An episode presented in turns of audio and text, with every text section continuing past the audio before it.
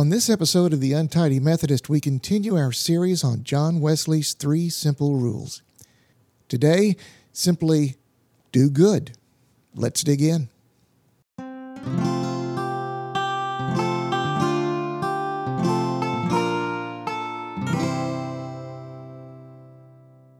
Today we return to Romans chapter 12, this time going from verse 9 to verse 13.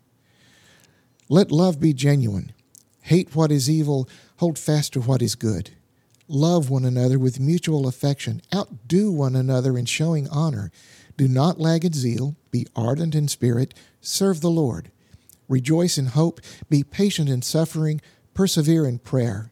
Contribute to the needs of the saints. Extend hospitality to strangers. Last episode, we began this series on John Wesley's three simple rules. We've covered do no harm, and now it's time to go to the second rule do good.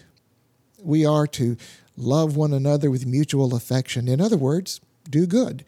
But just as with the first rule, it's a bit more complicated than that. Looking back at Paul's message, there were three general ideas that stood out under the idea of do good. First was the need for humility. If we are truly going to do good for Christ's sake, it can't be all about us. Paul said, Don't be haughty. Don't claim to be wiser than you are. That's tough, setting aside my ego to do something for no credit to me. But that's what truly doing good is about doing what's right because it's right, helping people because they need help and not because I'm going to get credit. And it's not just about helping your buddies. That note about don't be haughty continues with associate with the lowly. And as far as getting credit, Paul said outdo one another in showing honor. There is real power for good in that, showing honor, giving credit to others.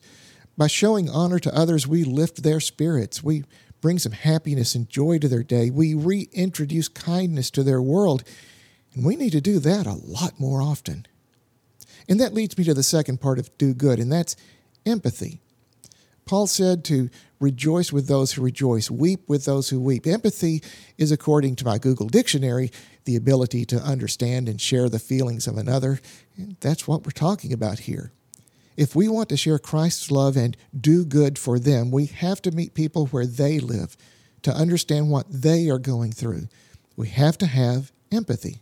We need to understand others. And when we do, that leads to that operational part of do good doing good for others. There are actually three groups of people addressed here by Paul. We are to contribute to the needs of the saints. In other words, watch out for our fellow believers in Christ, do good for each other. Then we are to extend hospitality to strangers. In, in other words, we aren't just good to the people who are like us, we are good to people we don't know as well, people who are not like us. And finally, we see the most difficult part of this if your enemies are hungry, feed them. If they are thirsty, give them something to drink. Now, there are some things to consider here. Doing good means simply that doing good. And we don't get to pick and choose who we are good to. And the fact that we continue to do good has an effect on us, taking hate out of our hearts and helping us grow in love and understanding. Just as important, doing good even to our enemies can change them as well. That part of the passage goes on to say, For by doing this you will heap burning coals on their heads. Now, that doesn't mean you were literally killing them with kindness. Uh, UMCdiscipleship.org gave several interpretations of this phrase, including noting an Egyptian ritual in which people carried a pan of hot coals on their head as evidence of penitence. In other words, we can help others realize their own need to change by the kindness we show in the face of adversity. While it doesn't work in all circumstances, it's still something we need to practice. It may change them, and it will certainly change us for the better. So, to sum up, Wesley's second simple rule sounds simple do good, but it requires a lot more of us than you might think at first. It's a great goal to set for ourselves, a practice to which we all can aspire. Will you pray with me? Loving God, you have been so good to us throughout our lives. Help us to show that kindness to others, to the people who are like us, to the people who aren't, and even to our enemies. Help us to do good all the days of our lives so that we can be more like you. In Christ's name, Amen.